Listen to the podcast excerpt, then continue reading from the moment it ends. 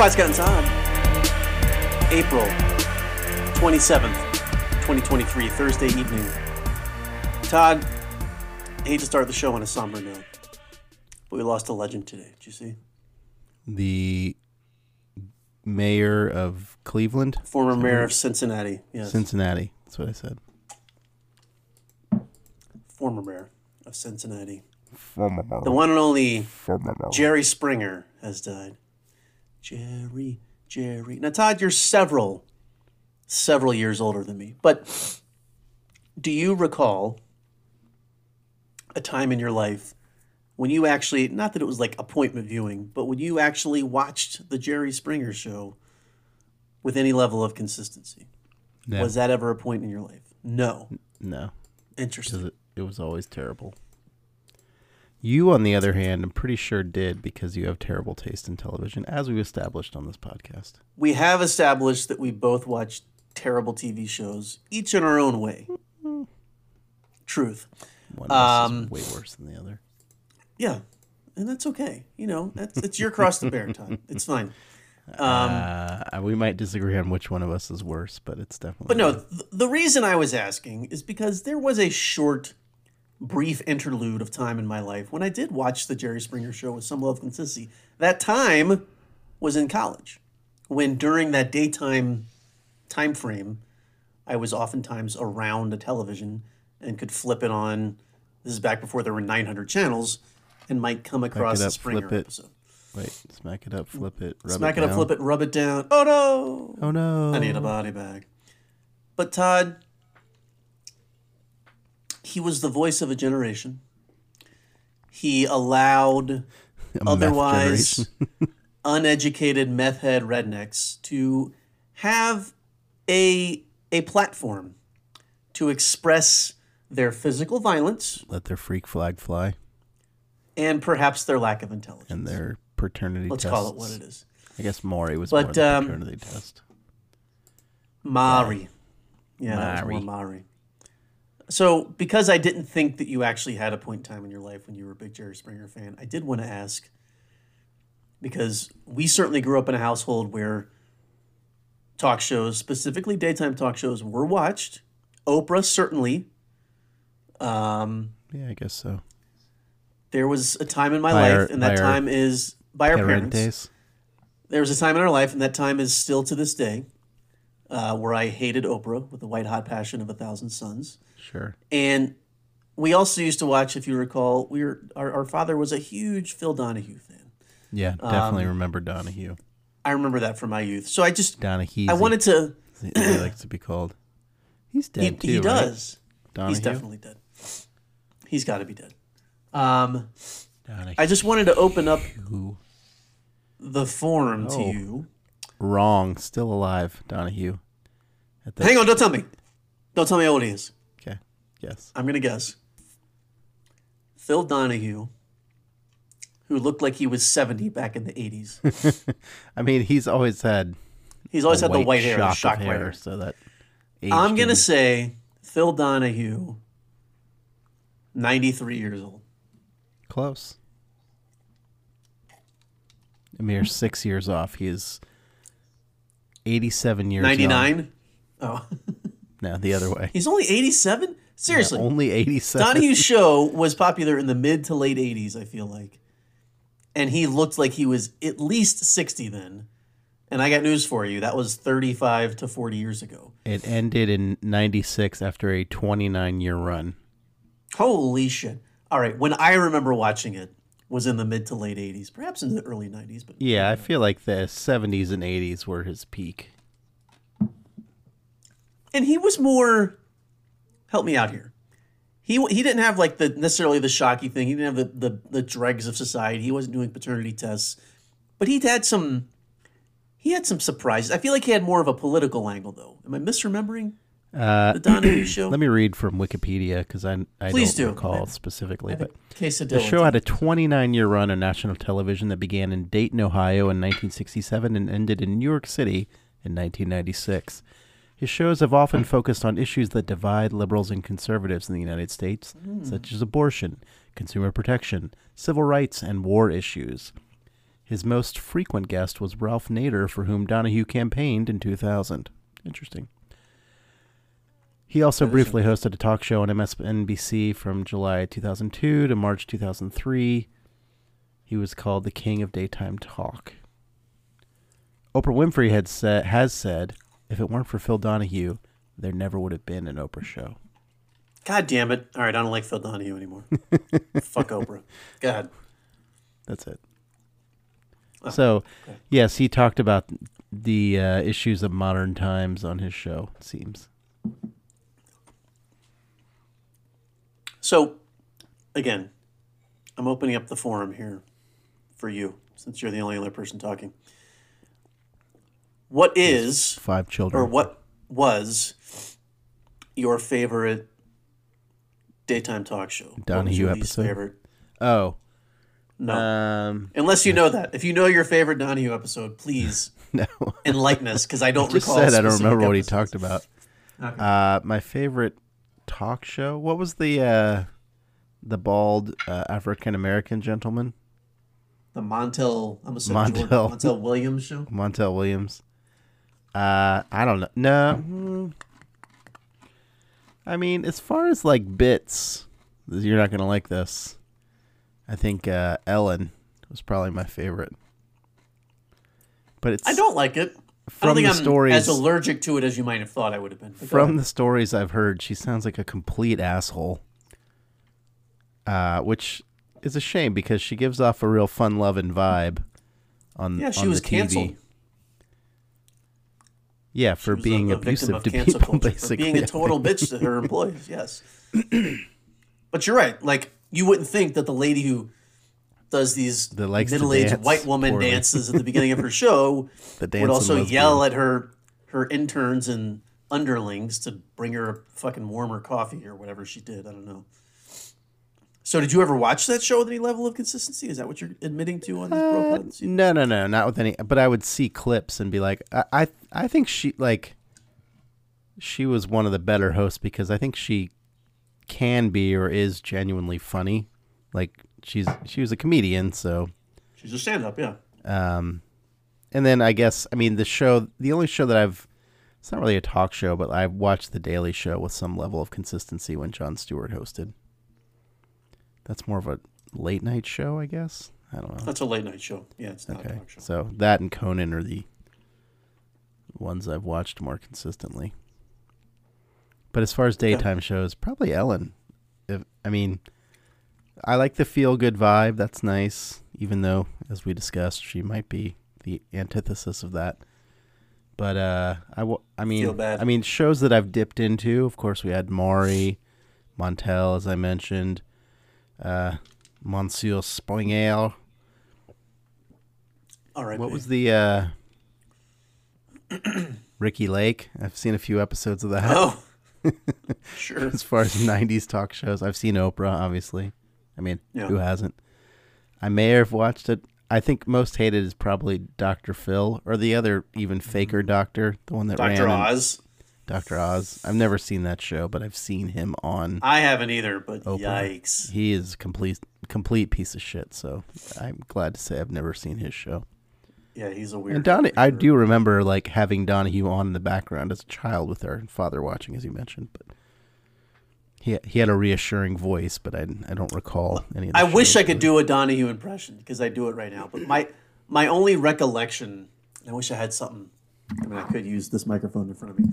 My only recollection of Donahue is he had a handheld microphone that had a very similar like top that I have here on my mic. If you're watching on YouTube, you would have just seen what I did. And when he would get really worked up, he kind of loosely held the microphone and it would like shake around in his hand. You don't know what I can't do a Donahue impression, but he would get really getting angry, but maybe he did. Really? Because his hair, which was like a helmet, would also kind of shake a little bit. And he was constantly running around the studio and letting people that to me is the part that I remember. He didn't have an assistant to like pass the mic to, and there were no wireless or boom mics apparently in the 80s. He had to physically take a microphone to hear from the audience. Yeah. Yeah, but that was my recollection of Donahue. Good to hear he's still alive. Shocked that he's 87. If you would have set the line at 90, I'm shocked that he's still alive. I mean, if you told me Maury was dead, I'd be like, yeah, that makes sense. How old's Maury? Maury's got to be in his late 80s too. Former, perhaps still current husband of Connie Chung. He's 84, still married to Connie, according to this. Who would have guessed that? Man, that they're still married or still alive? Both. I'm very surprised that Maury and Donahue are contemporaries, like as far as age. But Maury, I mean, Donahue started earlier, in that format at least. Maury is just one of those guys. I bet if you saw him today, he'd look exactly the same. He's always looked like he should be on Law and Order, and he's just frozen in time. His look, you know what I mean? And I mean, Jerry is considerably young, not considerably. He's a decade younger than those two, or than Donahue, basically. Yeah, yeah. He's 77, I guess. 78. Oh, this says 79. He must have just turned 79. I think he did. So, anyway, Jerry... Ricky Lake looks old, too. I'm looking through contemporary photos. She has gray hair now. I mean, let's be honest. Ricky Lake was never... she very publicly battled her own appearance addictions, if you will. Not addictions. That's a bad way to put it, but she struggled with her appearance. Much like Oprah did. I mean her weight. Much like Oprah did, yeah. Quite publicly. And then Oprah turned it into a multi-billion-dollar business. I have one more question for you. Is Bob Barker still alive? No. Wrong. Don't tell me. 94. Older. 96? Older. He can't be 100 because I would have seen a special on CBS about it. No, 98? He's not 100 yet. 99. Holy shit. We'll hit the century mark this December. December 12th. We're rooting for you, Bob. Huh? Good for him. Come on down. Shout out to Bob Barker. Have your pet spayed and neutered. What a legend. Talk about TV legends. Man. Talk about shows that kept you going during the summer of your childhood. Yeah. Price is Right. 11 a.m. Make it happen. Man, there's Barker a People Beauties article showing a photo of him from 2018, and he looks nearly dead in that photo. That's 94. He was 94. Of course he does. How's he doing? What's Wikipedia say? Is he making appearances? You can't see. Oh, we're going to share the screen. For some reason. Oh. No, I can't. I can see you. I can't see the screen. Well, I tried sharing. Is there a chat on this thing? Maybe I can include it in the chat. Oh, maybe. This is great podcasting material. Oh, chat. There we go. Well, how's he doing? I mean, in 2018, he was hospitalized. Was he at a gala? That's what I'm saying. Was he in a hospital bed? Increased level of pain due to back injury. Mm. I just sent you the photo in the chat. Oh, I see it. Ooh. I mean, he's dressed nicely. He's got the pinstripe on, but yeah, that face is, I mean, showing some wear and tear. Yeah, if you wear makeup and have been hanging out in the California sun with your beauties for 70 years, you probably look a little ragged. It keeps them young. It keeps them young, that's for sure. I mean if you're born in the 20s. If I get to 94, I hope I look that good, to be honest with you. You won't. You won't get to 94 and you wouldn't look that good. True. Probably true. That's my prediction anyway. Thanks. Appreciate that. Todd. Are we done with morning talk show host talk? Afternoon talk show host? Sure. Why, you got something else to bring up? That's no, I don't. Yes, I think we are. So RIP Jerry Springer. Todd, switching gears completely. How was soccer? How was soccer this week? Did you go? Great. Played for the full 90. Did you score? Did you play defense again? I mostly played defense. We again had two small-sided games, like 8v8, but then about an hour in, some people had left, so it was decided to consolidate the games, but there was sort of a 5-minute break in between, or just a reorganization. That was not good. After that, I know what you're about to say. I was shot. I was like, I can't stop for 5 minutes and then get back into that. Plus, we played on a bigger field, but with like it was probably a full 11v11, if not more, and it just the game felt much more crowded. It didn't. It felt understandably like not enough. It felt like too many people on the field. So I could really stand around and not do much. Yeah, that hurts. I'd imagine in a sport like that, you want to... It's like in basketball. I also made a bit of a lunge in the tail end of the first game, or the first part of the game, and felt a little twinge in my upper thigh, and that... Pulled a hammy? No, I mean... it's fine now. It's one of those things where you kind of like stretch a muscle a little bit in the wrong way, and it was cold out. I mean, not cold, but it was probably like 55 degrees. So, let me ask you, what's your warm up process look like? I passed the ball around. Jogging. I didn't do any stretching, as we've discussed. I stretched afterwards. Don't care. You absolutely have to stretch. No, you don't. It doesn't do anything, Scott. Okay, then you need to jog. You need to do something to loosen. Yeah, no, that's what I said. I kicked the ball around. I moved. I jogged. Yeah, I didn't want to do too much because I wouldn't have had any energy left. Kicking the ball around doesn't count. You need to jog. Get some steps in you. You don't understand what kicking the ball around is. I know you've never played soccer, but I've watched you. It involves weirdos movement. With your short shorts kicking the ball around. I know it involves movement. You don't just stand static in one leg. I wasn't wearing short shorts. I was wearing bright green soccer shorts, and I was walking out of the house, and my daughters were like, "Ooh, why are you wearing green shorts?" I was like, "These are some of the shorts that I own." Why green? I was like, "It doesn't matter what color they are." It really doesn't. As many pickup games, you're supposed to bring a black shirt and a white shirt, and they play darks versus lights because God knows we're not doing shirts versus skins, and we play with it's a co-ed group of people. I don't think I knew that. Yeah, there's a woman who sort of runs soccer in the area, like apparently, like I think she played. I mean, she sort of manages all the leagues, like. I think she either played D1 college, and I've heard she was close to making the national team. She's really fucking good.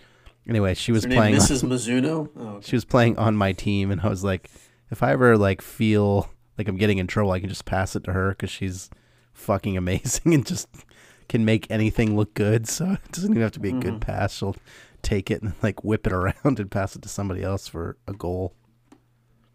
So it's nice to have her on your team. So did you get any assists this week? Because you had the... probably some hockey assists. Like I said, I was mostly playing defense. The Mia Hamm of Baltimore on your team? Oh. Yeah.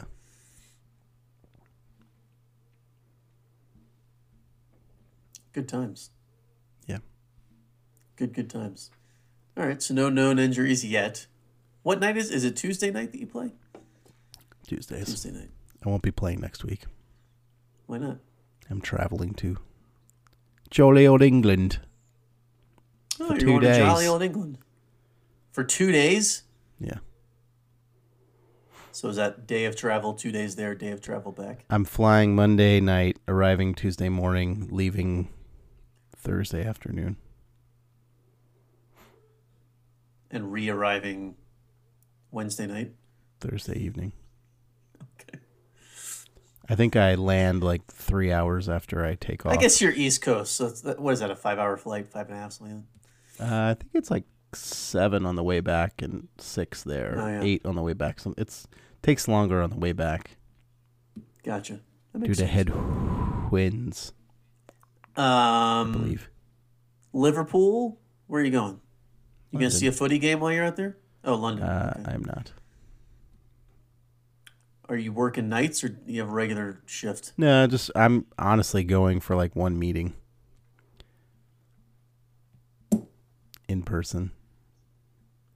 Yeah, your company needs to check its travel budget. Sending your dumb ass to London for one meeting. Get the fuck out of here. I mean, I prefer not to be doing that, but... Yeah, just do Zoom for, I don't know, $6,000 less.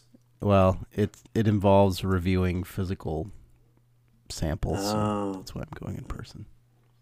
Yawn. All right, cool. But I won't be able to play soccer because I'll be in England. Because you'll be in jolly old England, but fucking play over there. I'm sure they pick up games every hour on the hour. Just people running around playing footy. Just go to Sully. What's that boat called? Sully Cutter? What Cutter? The fuck are you talking about? Surrey? There's some London... Sully or Surrey? Is it Surrey? There's like a boat. There's like a cutter.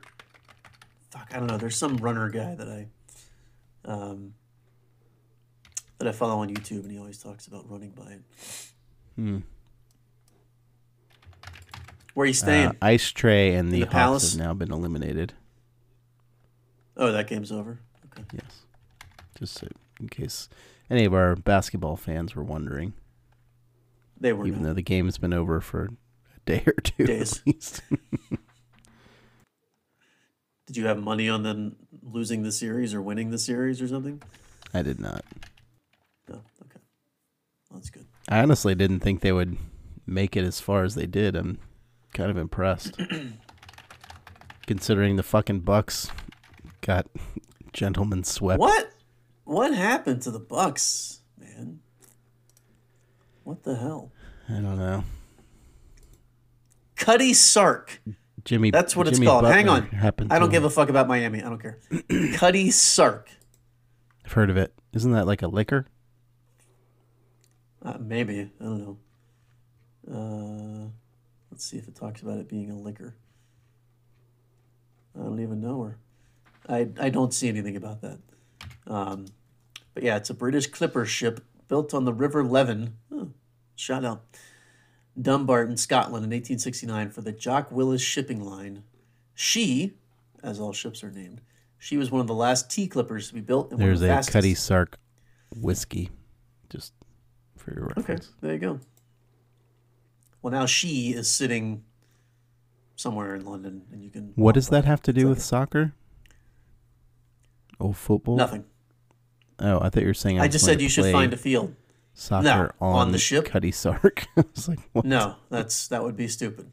No, that's not. I mean, no. Many stupid things have been said. But yeah, well, that's true. But yeah, you should find a park.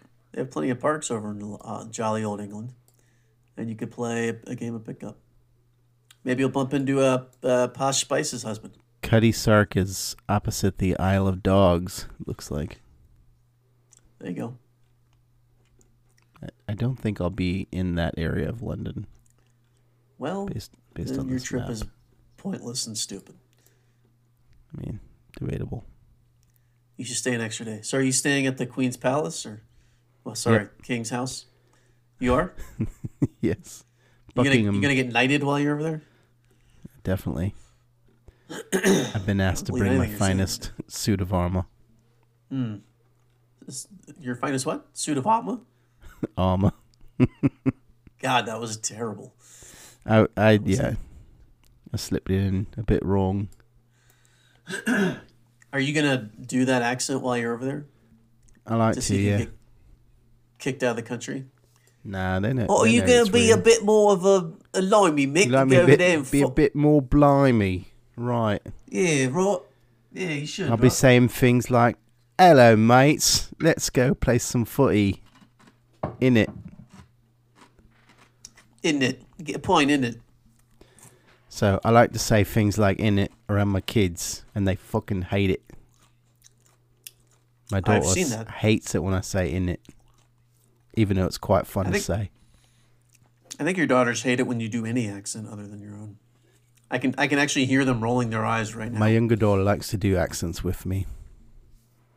She's got quite a good Australian accent. Where'd she learn that? I think there's a show on Netflix called Investigators. That's a bunch of Australian, not investigators, investigators. Investigators. They're the best investigators. Oh, investigators. I got you. With a B. Do they investigate gators? They investigate crimes in Australia. They're in sort of a boarding school or some sort of private school. Well, they wear uniforms. Not sure why. But she liked that show, and I think has picked up much of her accent work from that. But gotcha. Good for her. She likes to do British, but will slip into the Australian because I think she's more like has heard it more. Yeah, it goes back and forth. She's pretty good with accents. My older daughter's actually pretty good with doing a British accent too. They've inherited that from their father. So who's their father? Oh dear. Speaking of British, that was a question. Fuck, man, I'm missing seeing Taskmaster live in England on Channel 4 by a day. It comes on Thursdays. Man, I could have seen it in England. I'll have to watch it. Wait. So. You literally just got visibly upset because you're missing the chance to watch a show in the country that it's filmed. And airs. But not in person, still on television. Who the fuck cares? I don't know. It's like they don't stream that on the internet? Yeah, I do watch it on the internet. Oh, my God. This season's pretty good. It's not as good as last season, or series as they call it, but it's still good. I really need to set aside some time to watch it then. You do? I don't. I spend enough time in my life watching that shit show. Series 14 I prefer to Series 15, which is the current. But, I mean, we're like halfway through, so. Todd, I got a couple of bites of quesadilla left over here, and I'd like to start working myself to sleep. So why don't you, for those that haven't listened to every one of our episodes, why don't you inform the people what Taskmasters is? It's clear what my thought of it is, but let's get your opinion. It's Taskmaster. Whatever the fuck. Who fucking cares? What is the show? One of the greatest shows ever made. It is a British game show / comedy show. I might have to read from Wikipedia, but I'll give you my. Well, I'll redo the Wikipedia and then I'll expound upon it. Please. Taskmaster is a British comedy panel game show created by comedian and musician Alex Horn, and presented by both Horn and Greg Davies. In the program, a group of five celebrities, mainly comedians, attempt to complete a series of challenges, with Horn acting as umpire in each challenge, and Davies, the eponymous taskmaster, judging the work and awarding points based on the contestants' performances. So, yes, Greg Davies is the taskmaster, but the show is created by Alex Horn. He has a group called the Horn Section, which his name is spelled H-O-R-N-E, and the band is called the Horn Section, spelled H-O-R-N-E. They made the theme music, and he creates a series of tasks. There's always an initial prize task where they have to bring in something, such as, let's see, I'm trying to think of the most recent one. Bring in an object to wear on your head. The best looking object to wear on your head, which is least likely to be worn on your head or something like that. It's always sort of a random category. And all the judging is pretty, I mean, it's all Greg Davies, who's the taskmaster, again, the host. It's all just sort of at his whim. So it's kind of like Cards Against Humanity or Apples to Apples when you're trying to guess what the person, right, their preferences, and he's always the host. So some people do better than others on that. And then they have a series of tasks which are range from the absurd to the physically or mentally challenging group of tasks. Mentally challenging is the most accurate thing you've said so far. No, it's so fucking good. I love it so much.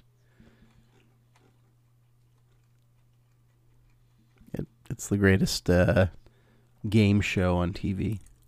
And how were you introduced into to this show, by the way? I think I saw that someone on Twitter was like, oh, Taskmaster is my favorite show. And this other person was like, oh, I love it too. It's greatest. And I was like, well, I got to check that out because I've never heard of this show. Even though our friend Mike had mentioned it to us, I didn't realize that's what he was talking about. The first few seasons, I believe, are on YouTube. And then they air new seasons every... Oh, this says you can watch it on Pluto TV, which is free. They air new seasons every 6 months or so. It seems. I mean, the production budget is probably relatively minimal. God, I hope so. And it airs on BBC? Like, what's the... It's on Channel 4. Which is a British channel, but... So if I turn my TV to Channel 4, it probably wouldn't turn. Probably not. You have to be in British. It's a shame. So the last episode, the prize task, was the most fun thing to wear on your head that you weren't supposed to wear on your head. Then the second task was he had a drum kit, and he had... You had to strike the most drum skins and cymbals with the single throw of a bouncy ball. So sort of like a super ball, you had to try and make the most noise with one throw. And they had like 10 or 15 minutes to do it. You could do as many tosses as you want, but... You had to make the most noise? You had to hit the most... You had to hit heads. The most drum skins and cymbals with a single throw. It could bounce back and forth between them. No one actually did that, but... I think the person that won sort of lined them all up and did kind of a Rube Goldberg sort of thing.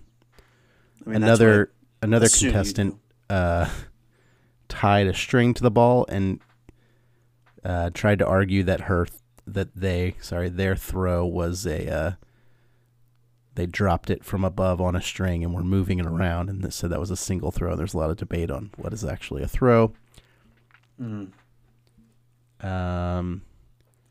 Then they had a task about making an egg boat. I don't really remember what that one was. And then, so they always have a live task. So they record the tasks before the show, and then they watch them back with a studio audience, with commentary and comedy from the hosts. And then they have a live task, that they do on the stage. So the live task was they each had a bottle of sand and sort of a vase on the floor ish. They had to pour their sand from one bottle to the other, and you had to pour your sand from at least 1 foot above the other bottle, but you could not have a break in the flow of the sand. If you had a break in the flow of sand, you were immediately disqualified, and you were trying to be the slowest person to pour your sand from one bottle to the other. What's considered a break? Any stoppage of sand. So like if I'm pouring and I tip it to the point where no sand is coming out of my bottle, that's a break. All of them. What if it's like 1 grain of sand? All of them broke. 1 second. Oh, okay. I mean, it's based on their judgment. So no one got any points for that task. Oh, okay.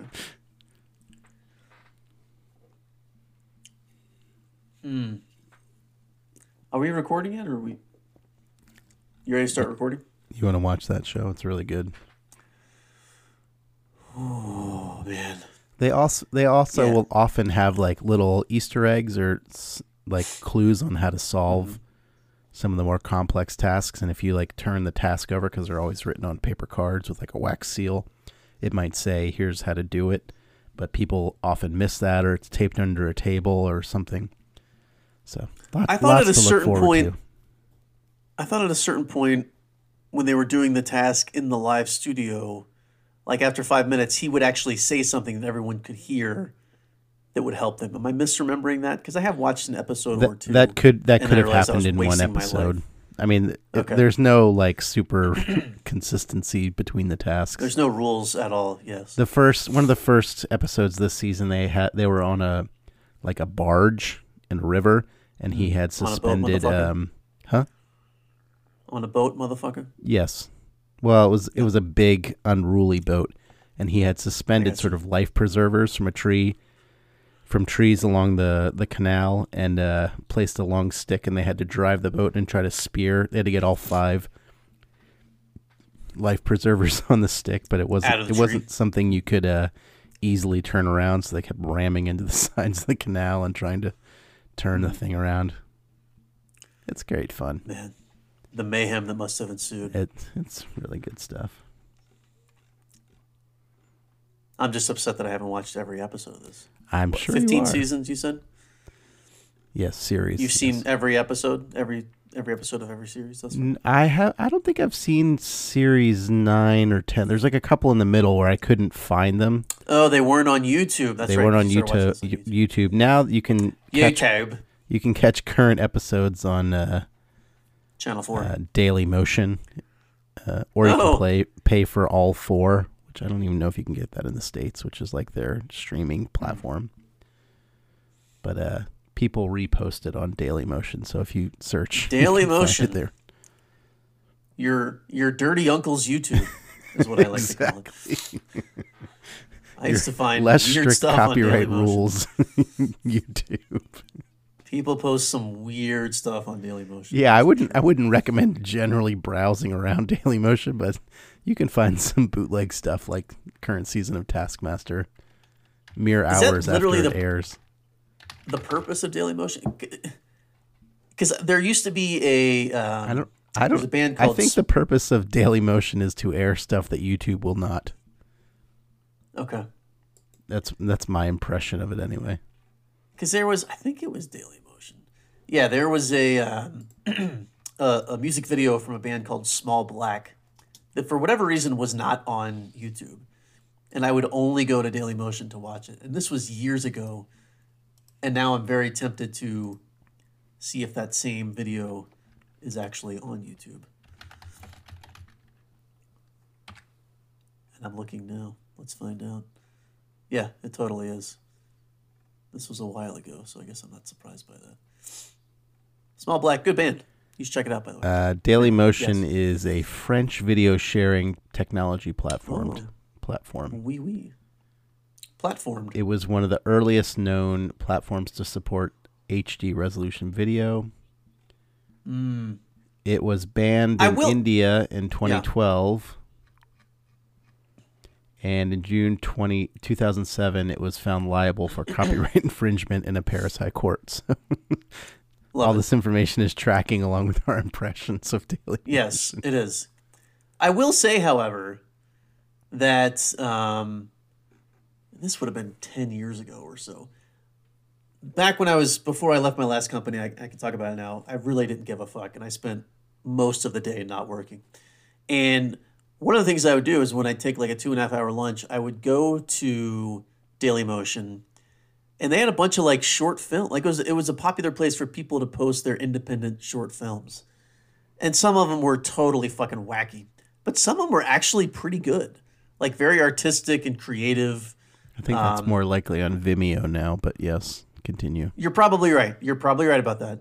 But it was just a cool place to like, it was almost like you just spin a wheel and be like, "What, you know? Just give me whatever is available." Dailymotion, surprise me, and sometimes you were surprised and you didn't like that, but other times you were surprised in a good way. And just because I had a bunch of free time, that was a good way to spend it. But anyway, check that out. And you're right, Vimeo is another one. The thing I don't like about Vimeo though is that some of the videos have like a paywall. Yeah, it's like you can watch this for the creators. Can make money. I understand, but it's like just throw it on YouTube. And I know YouTube doesn't pay well, but it pays something. And if your movie or short film or whatever goes viral, well, I think you can make money on Vimeo without ads. Would be the creators' sort of argument against that, perhaps. Of course, probably true, probably accurate.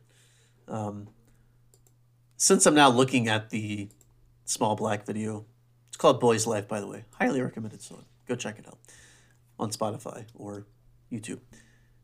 It, of course, is it's posted on Vevo, the EVO, which everyone knows is where like 95% of music videos are on, maybe not 95, whatever. A very high percentage of music videos are posted to Vevo.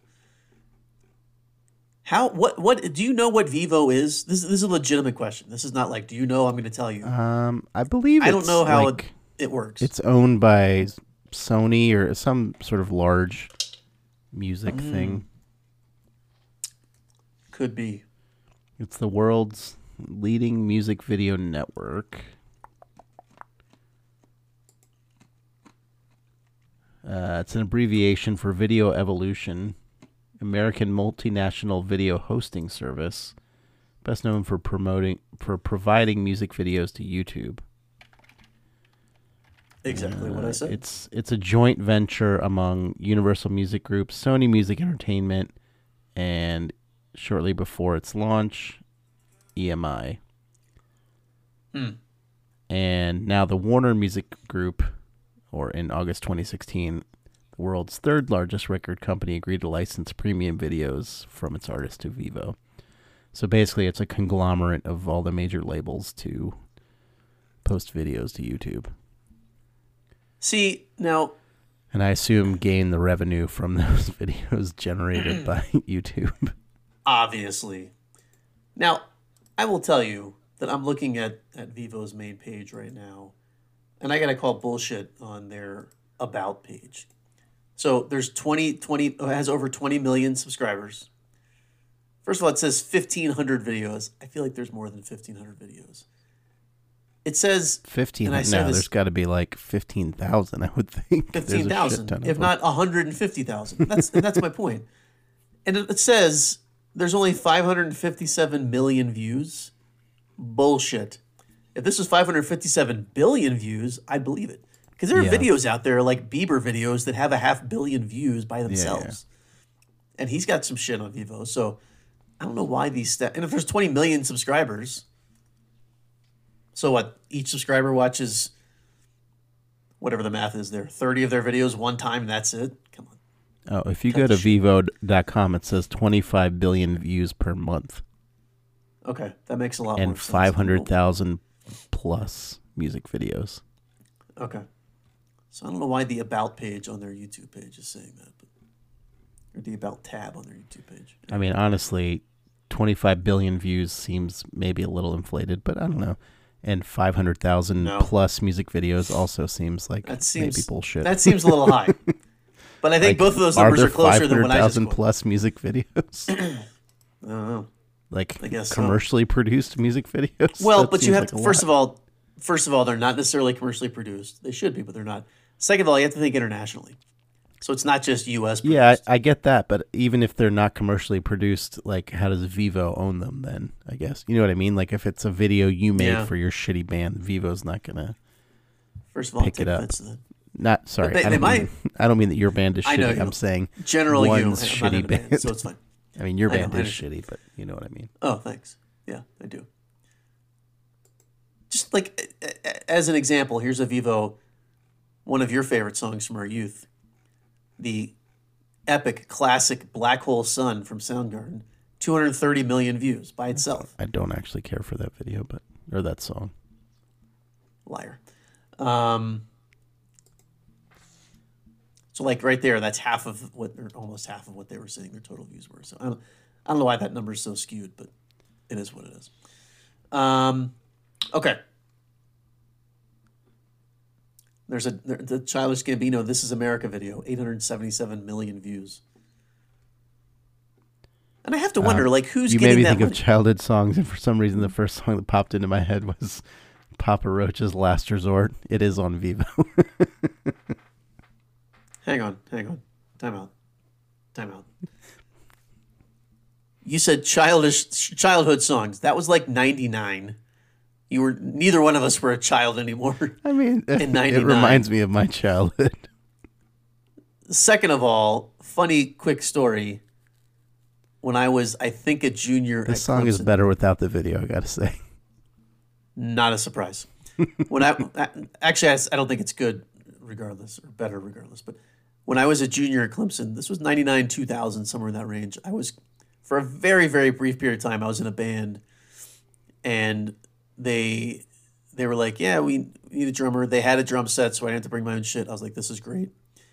They told me all they wanted to do was cover Blink-182 stuff. Blink-182 was incredibly popular at that point in time. I was like, sure, I can play all the Blink stuff, because if you can be a punk drummer, you could play everything Blink's ever played. Well, that's not true, because once they got Travis Barker, it got a little more difficult, but whatever. And we only had a couple practices. You know you're on film, Todd. Everyone can tell you're listening to fucking Last Resort, not listening to me. We only had a couple practices. And as part of one of those practices, they were like, all right, new song this week. We're going to play Papa Roach's Last Resort. And that was the last practice I attended, because I was like, I don't want to be part of a band who's covering a fucking Papa Roach song. What? I was You're kidding. You love this song. No, I do not. It's really? It was very popular and incredibly catchy. I'm not a... Are you really do like this song? I thought you were kidding. Yeah, this song it's obnoxious. Awesome. Oh, my God. The video sucks ass, but the song is great. Let's look up real quick, just for the purposes of... I will say, sharing. Yeah. If you are looking for, like, Southern California dude bro culture, I think they're actually from New Jersey, but, like, the look that they have is just, like... They're all wearing, like, fucking Dickies and, like, work shirts. Of course. Of course they are. They're from Vacaville, California. So they are California. And they all have, like, shitty goatees. Oh, my God. Yes. It's 100. Giant wallet chains. Dudes in wife beaters in the audience. So I think Infest was the name of the album that did super well. Yeah, April 25th, 2000. That sounds about right. For Papa Roach? For Papa Roach, yes. I don't think I've heard another Papa Roach song ever. Don't look, because I know you like to cheat on this show. How many albums do you think Papa Roach has released? Ever? 3. Studio albums. You think 3? They had one album before Infest in 1997 called Old Friends from Young Years. In total, they have 11 fucking studio albums. 97, 2000, 2002, 04, 06, 09, 12, 15, 17, 19, and just last year, 2022. Here's the shocking thing, though, Todd. No greatest hits? They have a live album, and they have a compilation album, To Be Loved, The Best of Papa Roach, and Greatest Hits Volume 2, The Better Noise Years. That's accurate. Wait, do they have Greatest Hits Volume 1? So they have 11 albums, but 4 of them sound like compilations. No, that's in addition to... Oh, shit, really? That's in addition to the 11. So 11 originals albums, all clocking in at 28 minutes probably. Correct. But I will tell you, I'm looking at their list of singles. Last Resort, obviously, their biggest hit back in 2000. Far and above there. Their moneymaker. They have had, but they have had singles that have hit the peak chart position on both the U.S. alt and the U.S. main rock Billboard charts. Have you heard another Papa Roach song? Last year, I don't think so. All the way up until I mean, I probably have, but Last Resort's by far the most. Knowingly heard another Papa Roach song, I guess. Correct. That's what I mean. I didn't know that. Like, this is shocking how. And I look at from an album perspective, their peak chart position in the U.S. album charts, and Fest got up to number 5.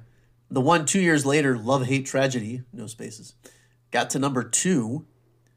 And then their album in 2009 got to number 8. To your point and my point, I don't remember them. I don't remember hearing any. I assume they'd broken up in 2003. Like, this is all news to me that they're still releasing music. My question for you, and I'm sure you're listening to more of it as we speak here. No, I'm actually listening to it. It auto-played a Rage Against the Machine. Oh, nice. Killing That's in the Name of. I need to read you a comment from that video in just a second. Okay, but hang on. I'm offended by the fact that Rage was played after Papa Roach. That anyone thinks that those two are in any way similar. I mean, watching these back-to-back, I would say Rage is like a much, much better version of Papa Roach. Or Papa Roach is a shitty knockoff. Don't even put them in the same sentence. Of Rage. Don't even put them in the same sentence. They're both alternative bands. I mean, the musicianship on Rage is a million times better. 100, of course. But the guy from Papa Roach does have a sort of rap thing, sort of style to his vocals. Hence the Jinko jeans and the shitty goatee. Yeah, sorry, what were you going to say? I don't even remember anymore. It's fine. Go ahead. What's the comment on the video? The number one comment from a year ago, 7.4 thousand likes or 7,400 likes-ish. Okay. This song makes me want to break into someone's house, toast all their bread, and put it back in the bag. What the fuck does that mean? That's from, it's Killing in the Name of, you said? Yeah. That's from Striker Gaming 7187. Great handle, too. Now you do what they told you. Maybe they told him to do that. Told him to go in and bake all the bread. Or toast all the bread. Sorry, not bacon. Oh, man. Oh, by the way, little known fact about Papa Roach, just to go back to Papa Roach again, because it's clearly an important topic this evening. They have, it's ostensibly a four-piece, but they have a touring member who is an additional guitarist and keyboardist and percussionist. And they have a former member who's no longer with the band who played trombone. That's right, ladies and gentlemen. In Papa Roach. This was way back in the day. Wait, played trombone in Papa Roach? Yes. Their brief ska album? Yes. Roachalites. Ska Roach. Scapa Roach. A trombone player. Scapa Roach would be pretty good. Scapa Roach is a better name. Band. It's actually not a bad idea. Well, that reminds me. Did I bring up... I don't think I did. I think I meant to. I'm trying to think of what the name of the band is. There's a band out there that I don't think it exists anymore, but they dressed up as Ned Flanders. And like every song was about like things that Ned Flanders would talk about. I can't, hang on. I'm going to look it up real quick. Because the name was like Scootily Doodly or something. Scootily Doodly. It was called, they're called Oakley Dokley. Nice. And they were from Phoenix. They were a heavy metal band. And they all dressed like, you can look it up. Oakley spelled O-K-I-L-L-Y. Dokley spelled the same way. D-O-K-I-L-L-Y. Again, I don't think they're together anymore, but I don't know how I came across it, but I was like, what the fuck?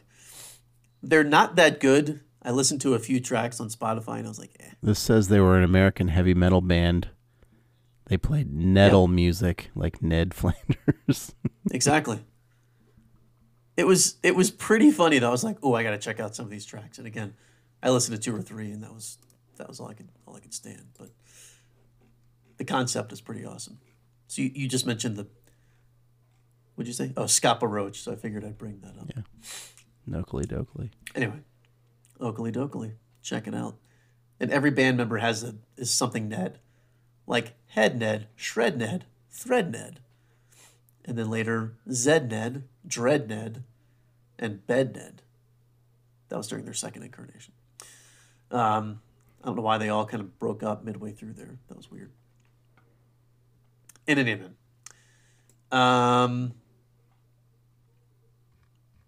Okay, there was something else I was going to mention. Now I can't remember what it was. Oh, Todd. Hit me. That'd be you. I was in Salt Lake City earlier this week, just for about 30 hours. I got to tell you, I've been to many airports across this great land, as have you. You're about to go to an international airport or two. Maybe just one. Maybe just Heathrow. I have never experienced cleaner bathrooms than in the Salt Lake City airport. I don't know if I can attribute that to the Mormonism or the blonde hair and white people. I don't know, but I literally would have eaten a meal. Are white people in the bathrooms more cleanly peers? I don't think that's true. There's just a lot more of them in Salt Lake City. A lot more Mormons, obviously. I know, but why would they? Blonde-haired people. I guess Mormons you might associate with being tidy. Sure. That's what I said. I don't know if I can attribute it to that, but those types of people were in full force in Salt Lake City. Caffeine-free soda in all the places. They did not only have caffeine-free soda. Not only, I'm saying, I'm assuming there was an option. at most restaurants. Oh, I don't know. That's a good point, maybe. But I will tell you that my Uber driver, who I think his name was Willifred, he was originally from Ghana, living in Salt Lake City for the last 5 years with his wife. They're moving to Denver in a few months. He's like, I got to get out of here. Did you get his digits? And we talked about that. I did. But he's moving to Elizabeth, which is like just open field land south of where I am. Like he's 45 minutes from downtown Denver. But anyway, he said, he was like, yeah, I don't get it, man. I was like, what? He said, he's like, they say that the most beautiful people in the world are here in Salt Lake City. He's like, I don't see it. He's like, just a bunch of white people. Wait. Who says like, okay. that? Who says it's the most beautiful people in the world? I've never heard that before. I guess he'd heard that somewhere. I don't know. No offense to our Salt Lake listeners, but you're not the most beautiful people in the world. Love our Salt Lake listeners. Big contention. The guerrilla marketing team in Salt Lake is out of control. Like they're doing Latter-day Saints fans. Yes. Scott of Latter-day Saints. They never listen on Sundays, but otherwise they're fucking hardcore into it. But I thought it was pretty funny. He was complaining about it. He's like, and then he would not let the topic go that you can't buy alcohol on Sundays. He's like, yeah, man, you got to plan ahead. Was he disappointed by the lack of beauty and the no? Because he's married. He's got 2 kids. Again, from what he told me, like I don't think that was an issue. But he was just we were talking about things that would draw people into Salt Lake, and you've been there plenty of times. It is a very, like, when you land, like, you're surrounded by mountains. True. You know, as opposed to Denver, you land, and the mountains are 2 hours away from the airport. So we talked about the physical beauty of the geography surrounding you and that sort of thing. But was it his posit that people are coming to Salt Lake City for the beauty of the people? I don't think so. Again, well, not exclusively anyway, but maybe. I think he was just like trying to relive his single days. Although I talked about having a kid, like I don't know why he was telling me about this. You're probably looking for some women. They're beautiful women here. Yeah. I don't know why he's talking like that, but yeah, is he an Italian spy? What is that? What are you doing here, my friend? Or a sleazy French spy? I guess not Italian spy. I would imagine that description. Sorry for bumping my mic. Would be more like. Rio or Southern California. Oh.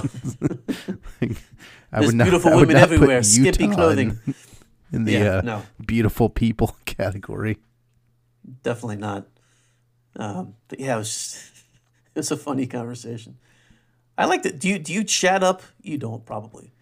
Uber not drivers. Usually. I mean, if my Uber driver talks to me, if they initiate, carry on a conversation with them. But I don't initiate. By the way, I was just recently listening to an episode from about a year ago, almost exactly a year ago, where you were in Chicago. Oh, yeah. I was going to ask you, did I tell you the story about my female Uber driver in Chicago? Who said nothing and was like, get the fuck, like yelled at somebody. And then when she dropped you off, it was very cordial, like, have a good day. Yeah. Well, she was listening to hardcore rap, like, if I remember, either super violent or super, like, filthy sexual music. And like my mic checks? Yeah, it wasn't clear, but I think she had a Bluetooth in and just occasionally be like, what the fuck? Oh, shit. And then like didn't mention it to me like, hey, I'm on the phone. Sorry. Just like. We got to make a stop. Would occasionally exclaim. And then, yeah, didn't say anything to me directly. But when I left, was like, have a great day. What? And I was like, okay. It's very weird. Bye. Did I also mention the on that trip that my other Uber driver I was in, he picked me up in like a fucking F-150. It's like a big ass truck in downtown Chicago. I'm like a block or two away from my stop, and he kind of pulls over because this lady's flagging him down. She's like, "You're my Uber," and he's like, "Okay, hop in the front," and she's weird. Like, hey, proceeds to drop. She's like, he's picking me up. I was like, okay. He drives me to my spot. She just rode along for a couple blocks. I don't know if you've ever done this in an Uber, but sometimes like if you are the next ride, your car will pass you when they're dropping off someone and come back to get you. I think that's what happened. And this lady's like watching her driver on the app, was like, "Oh, he's right next to me. I need to jump in this car right now." Oh, we'll literally pass you.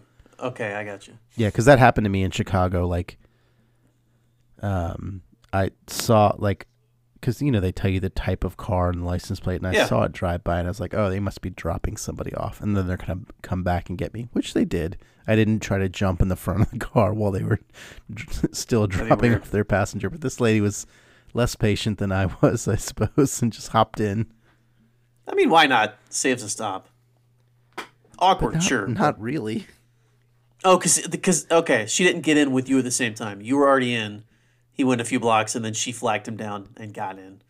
No. As opposed to she got in with me.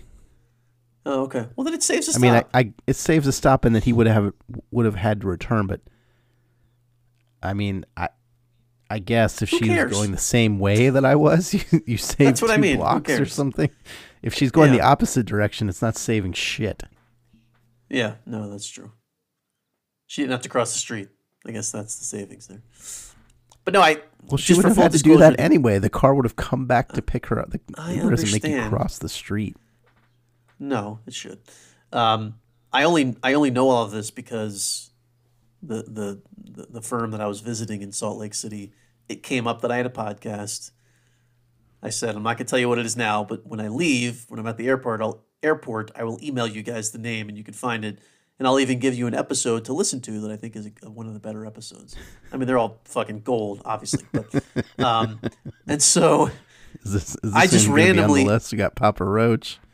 This one could be now that, and I'm talking about actually visiting Vevo, my Salt Lake City trip. Taskmaster. But no, I just kind of randomly went back, and I went back to episode 179, which was last May, early May. I was in Nashville for work. When we were recording and you had been in Chicago and you recalled that story and told that story. So that's how I know that. Crazy times. I don't just typically go back and randomly listen to prior episodes. I know you like to hear my recollections from a year prior. I really don't.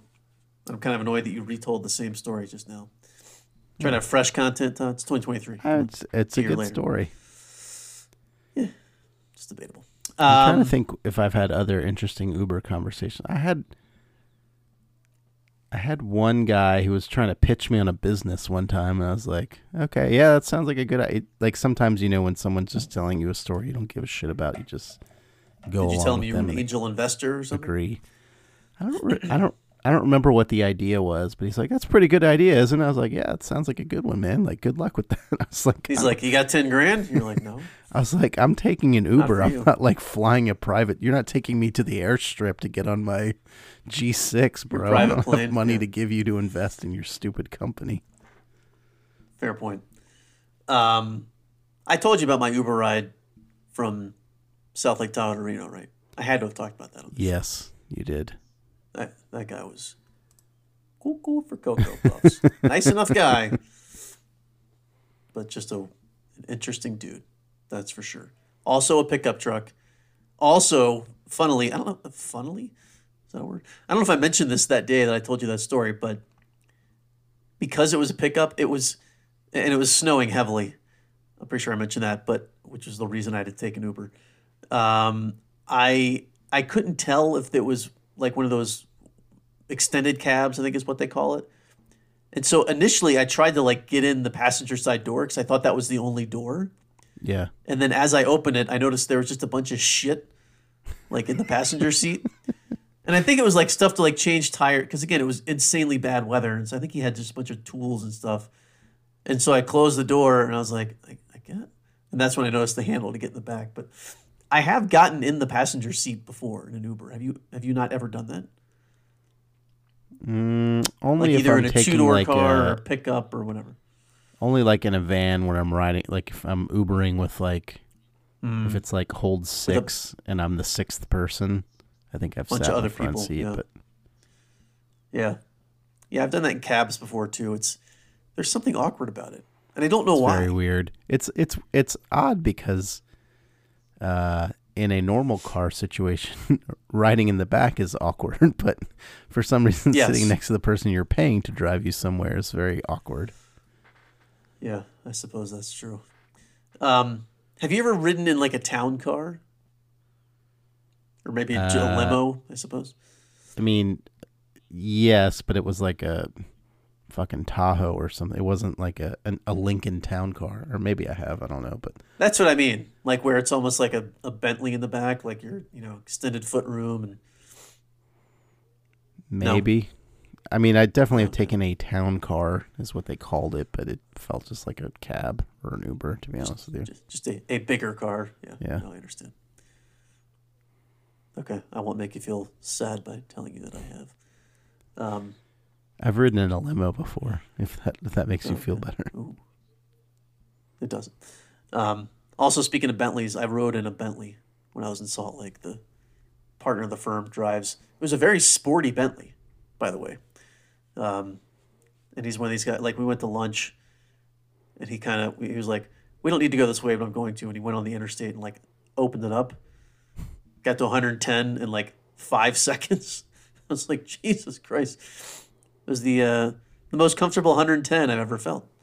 It's a very smooth ride, that Bentley, which apparently is that's their selling point. That's the smoothest ride of any car. Yeah, I should hope so.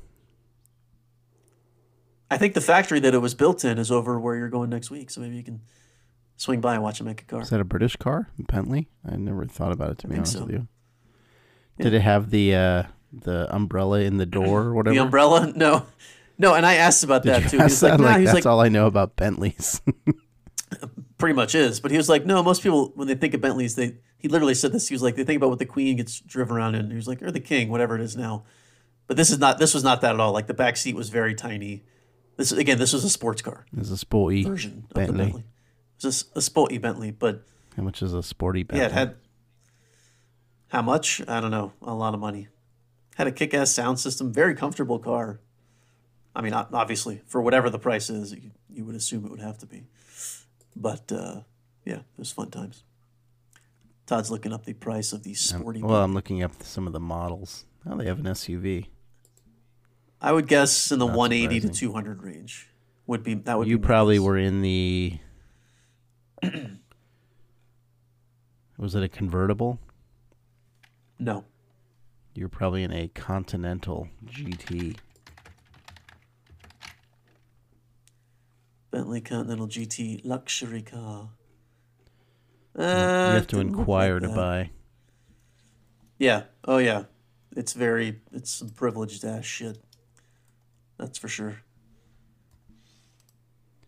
And I don't think you have the... Goes 0 to 60 in 4.7 to 5 seconds.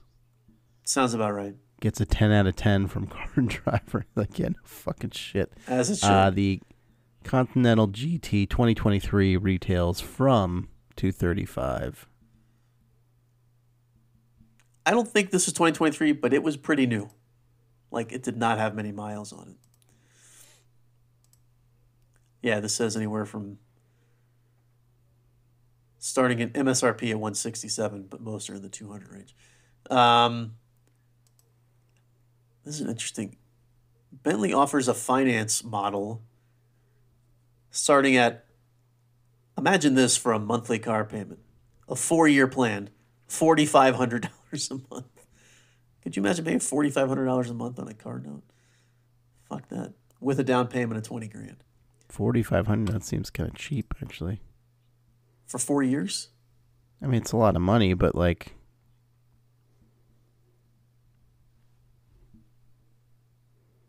Have you ever even had a car payment?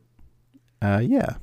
I mean, nowadays I think the common car payment is more like $700, which seems like a lot to me. So $4,500 is considerably higher than that, as you might know. Quite a bit. 6.5 times.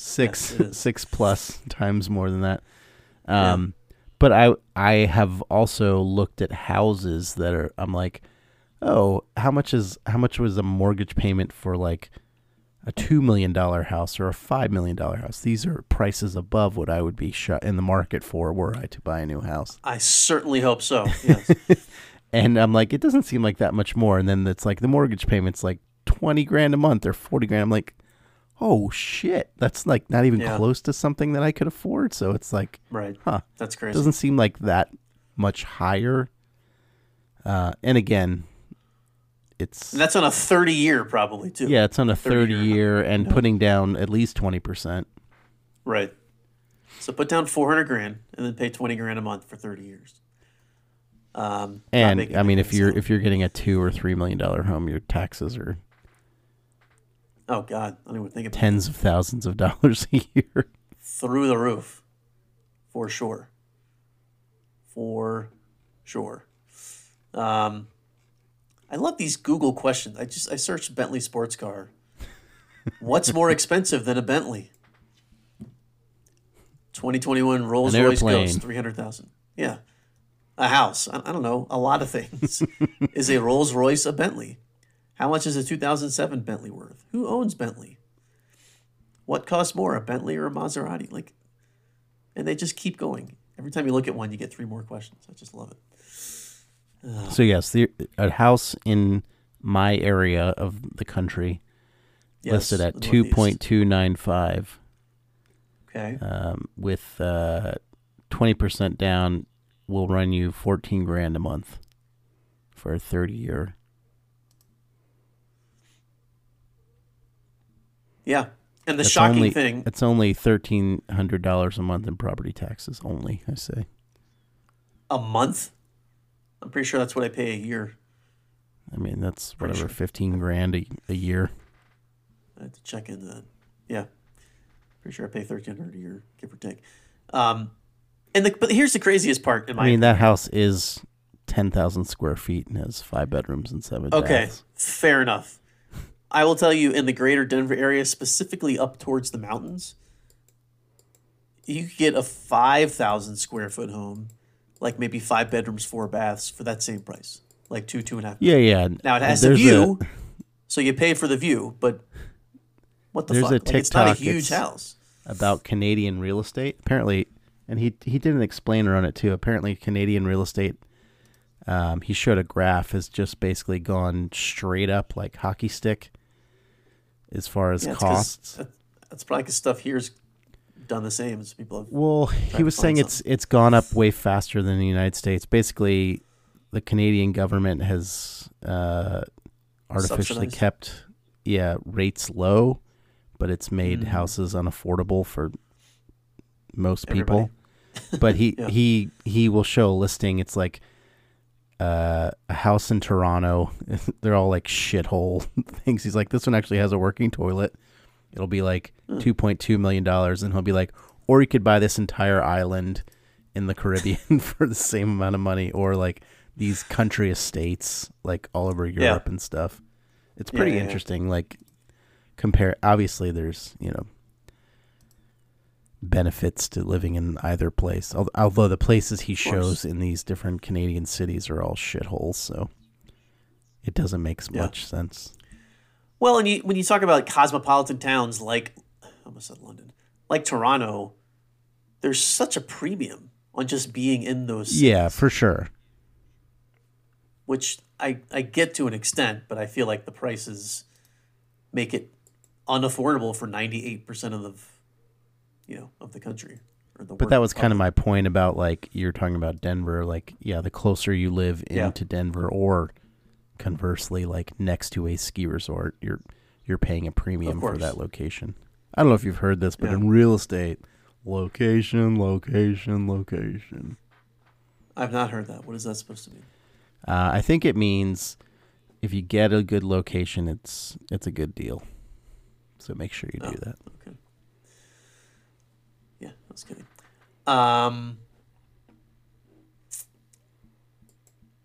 Yeah. Yeah, what can you do? A boy can dream, right?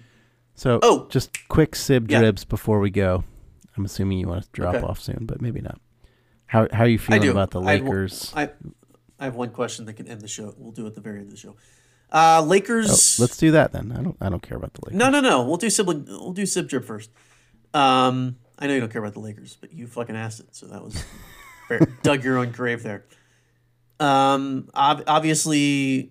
you know, they won game one, lost game. Sorry, before we talk about the Lakers, did you see the Jimmy Butler last second regular time shot to beat the Heat? No. There was like... To beat the Heat? To beat the Bucks. Sorry, he's on the Heat. Yeah. It was an inbounds. There was like, I don't know, 0.1 second or 0.7 seconds. He's falling away from the basket, falling on his ass, throws it up, drops it in. It's fucking amazing. And then there's like half a second left. The Bucks obviously were up before that. They were up by like, I don't know, 8 or 10. Maybe not quite that much, but a considerable amount. Enough that they should have won with like 20 seconds left to go. And then Jimmy Butler just ended their season. And it fell apart. Sorry. Continue. Lakers. I'm going to watch it on YouTube. So they won game one. True. In Memphis. Lost game two. True. Came back to LA. Won the next two. Game four, quite handily. What was it, like 34-9 at the end of the first quarter? Like they just drubbed them. Oh, yeah. That was ugly. And then so went back to Memphis last night, back in L.A. tomorrow night. But last night's game was very frustrating. And I finished watching it today during my lunch break. But they were behind most of the first half, not playing well. In the third quarter, they got within two. And I was like, cool. Literally. So I'd watch that in the morning because I watched the last quarter, second half of that game, most of it. I mean, I wasn't watching it super closely, but the Lakers, was 74. They were close, and then they just sort of shit the bed. It was 74-72. The Grizzlies up by 2 points. I went upstairs to make a sandwich, get my drink, steak. Put chips.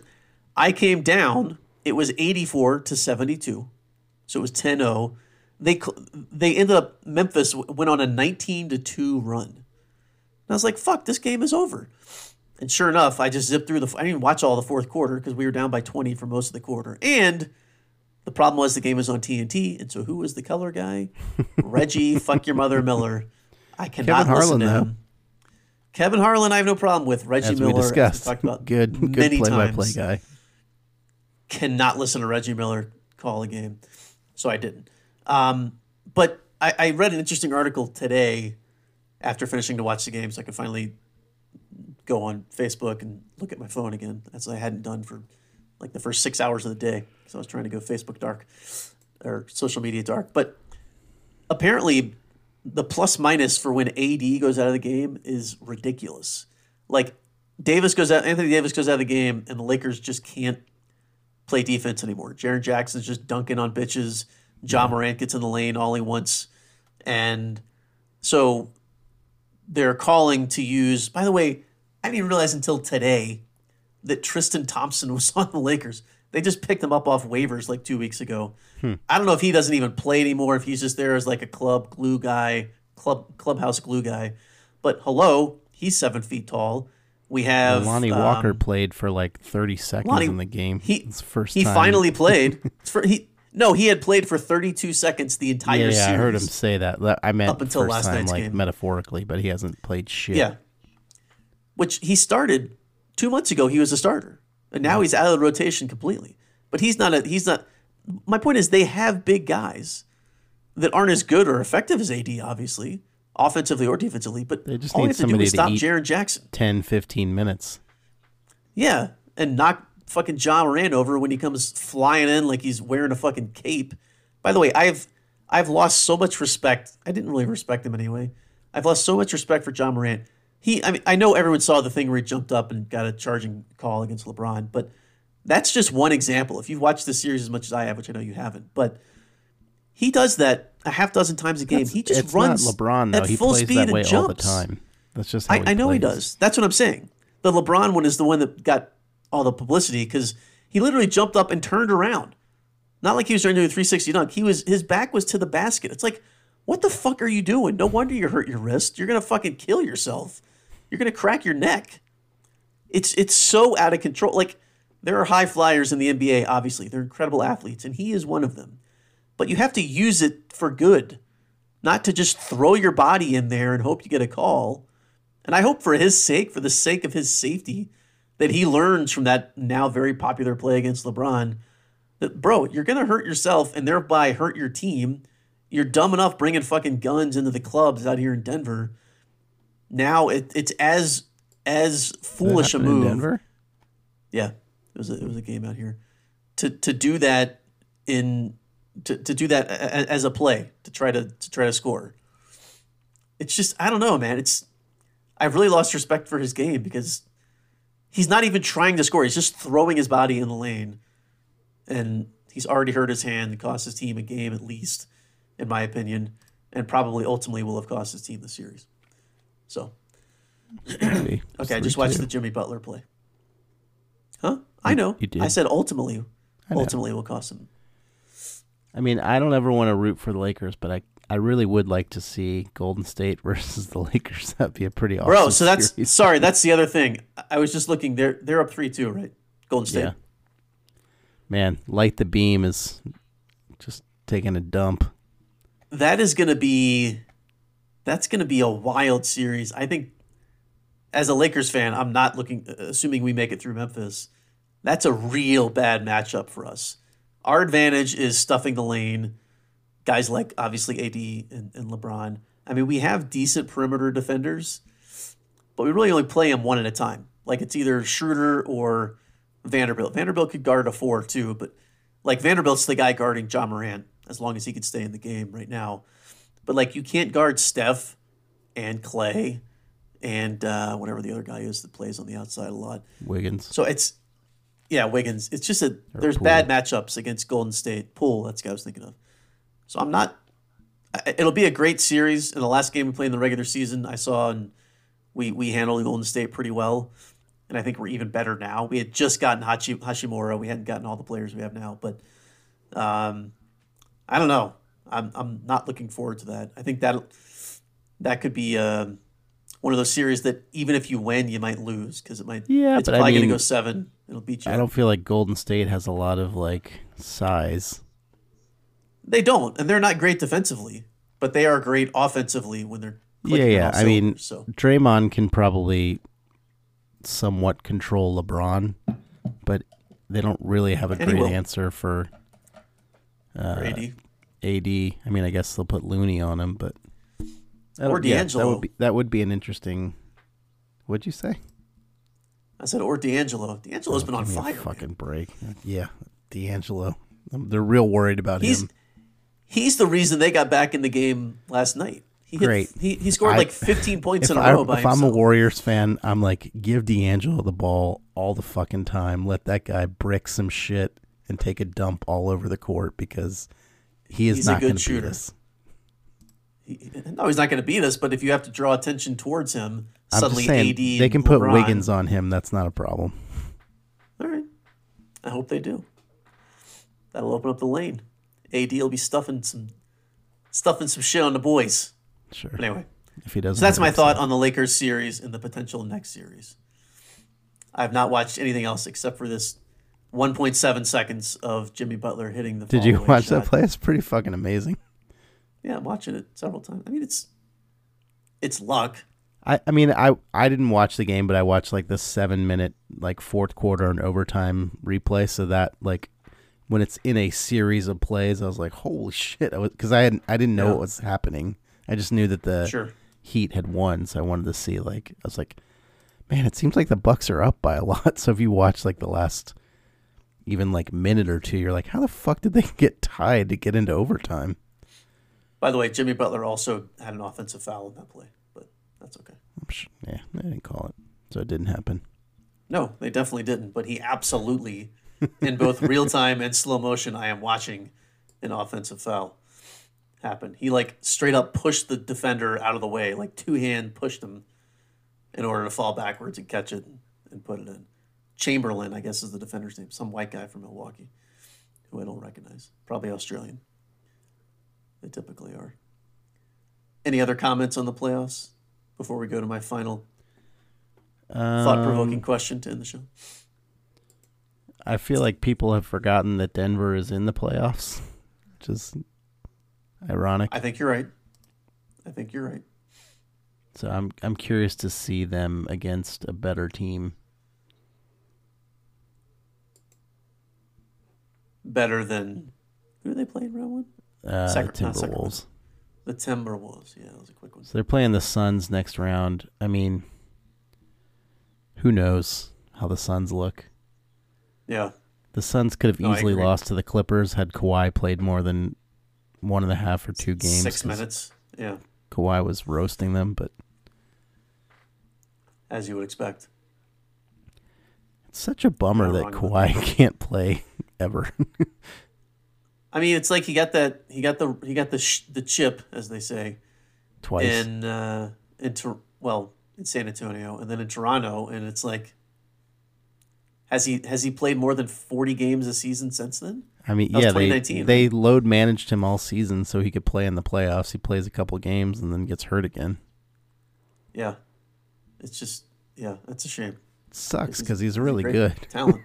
Yeah, the Claw, man. He's legit. He knows what's up. Okay. Any other sibling dribbling? No, I'm done. Let's final move comments. On. Okay. Thought-provoking question of the night, and then we'll end the podcast. I'm giving you 2 options, Todd. Okay. And I will admit that I stole this from another podcast called Pen Pals. Go check it out. Oh, I've heard of that podcast before. Probably because I've mentioned it. Did you recommend it to me? Somebody did. I probably did. I enjoy it immensely. If you had an option between getting $5 million, I want to make sure I'm saying this right. Yeah, I'm gonna change the numbers too because I think the way they put it made it too simple. I will give you either $25 million. Ooh, I like that. But for the next 2 years, every weekend you have to spend in jail. Okay. Okay. Wait, or I'll ask qualifying questions afterwards. Give me. I figured you would. You and your goddamn qualifying questions. Or I'll give you $75 million, but starting tomorrow for 1 year, you have to spend 1 year in jail. I have to spend time in jail either way. You have to spend time in jail either way. Obviously, if you do the year, 100 days in jail or a whole year for 3 times the money, basically. I know it's more than 100 days, but whatever. Yes, either 360 days or 104 days over a wider range. Now, I will tell you that initially what they posed was $5 million with the weekends over the next 2 years versus $100 million. For 1 straight year. In my opinion, I wouldn't have to think about that. I would do the $100 million. But I mean, because $5 million is a good chunk of change. $100 million, I don't even have to think about not working anymore. I wouldn't work anymore with $5 million, but I definitely wouldn't work anymore with $100 million. So that's some generational guess, like, shit. The question would be, am I worried about getting assaulted or killed or raped in jail? Like, is that just part of the equation? That wasn't asked on the podcast, but as I was listening to it in the Salt Lake City airport a couple days ago, I thought to myself, I feel like if you assume that you'll be safe, not that you're like white collar prison, like you're out watering flowers, but you don't have to worry about getting raped or getting assaulted by other giant burly inmates. That's what, like, you're safe. You're just in the clink. Like, you're scared. There are men licking their lips at you, whatever, but you're not going to get killed. You're not going to get assaulted. But how do I know? How do I know that? Because you asked a hypothetical question. I'm giving you a hypothetical answer. We just know that that's not going to happen. I guess the fear of being assaulted would be intense enough that I'd probably do the 25 mil. Because it's... Because if you get fucking shivved or... raped or used as a bitch. Okay, hang on. Hang on. Now that you're saying that could be life ending. You know what I mean? Like, that changes. That money might not be worth it either way. Okay, because you just said that, let me pose it the way they did. $5 million over every weekend over the next 2 years, or $100 million for a year straight. I mean, I'd probably do neither. Just prison scares me enough where It's not worth it either way. But if I had to choose one, yes, I'd probably do the year, because $5 million doesn't seem worth it. Like, it's only like 1/3 the time. It's not like the chance of being raped is 33% versus 100% or whatever. You know what I'm saying? Like, sure, I do know what you're saying. I might as well get the money if I'm going to do that. Because $5 million's great, but $100 million is more like generational wealth than it's generational wealth. Sure. That's what I said. It changes your life, your kids' lives, your grandkids' lives. I might not be able to enjoy it with them. I'd be afraid to turn the lights off, but I won't be able to sleep. No, once at you night. Get home, you're fine. Yeah. You feel good about everything. Unless you made enemies in the clink, I don't know. Even if I haven't, I'm just gonna be fucking screwed up. I'm scared thinking about it right now. I don't want to go to prison. But see, and here's another way to think about it too. You know, they try to see the positive. Like, you go for the weekend, but you get to come home and see your family during the week. First of all, but then your weekends are fucked.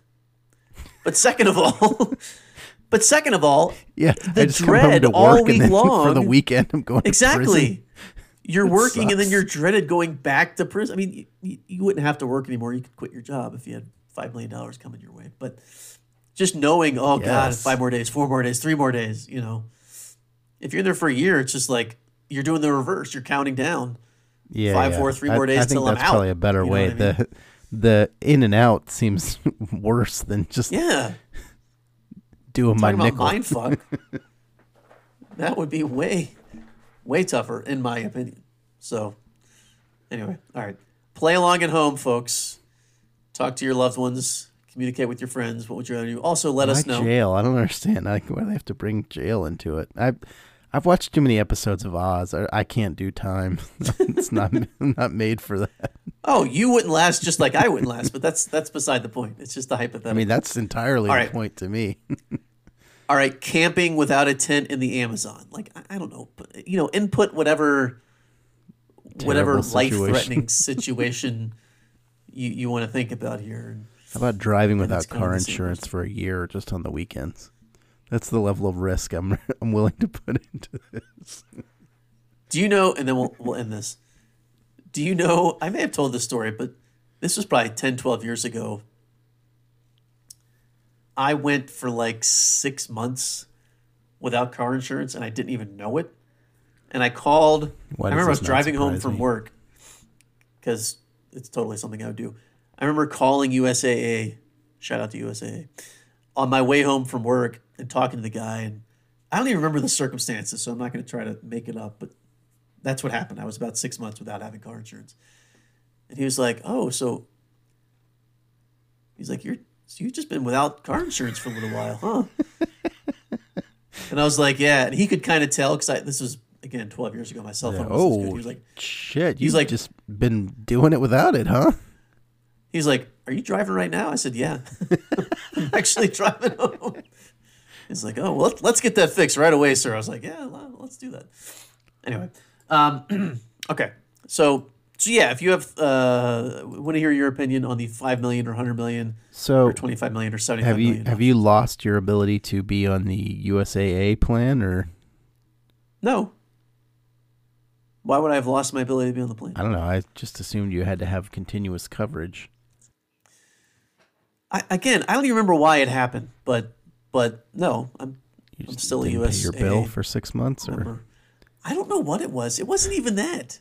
Did you get a new car and forgot to get insurance for it? Maybe that's what it was. Maybe it's when that's probably exactly what it was. It's when I got my Altima. I'm sure that's what it was. I bet you that's what it was.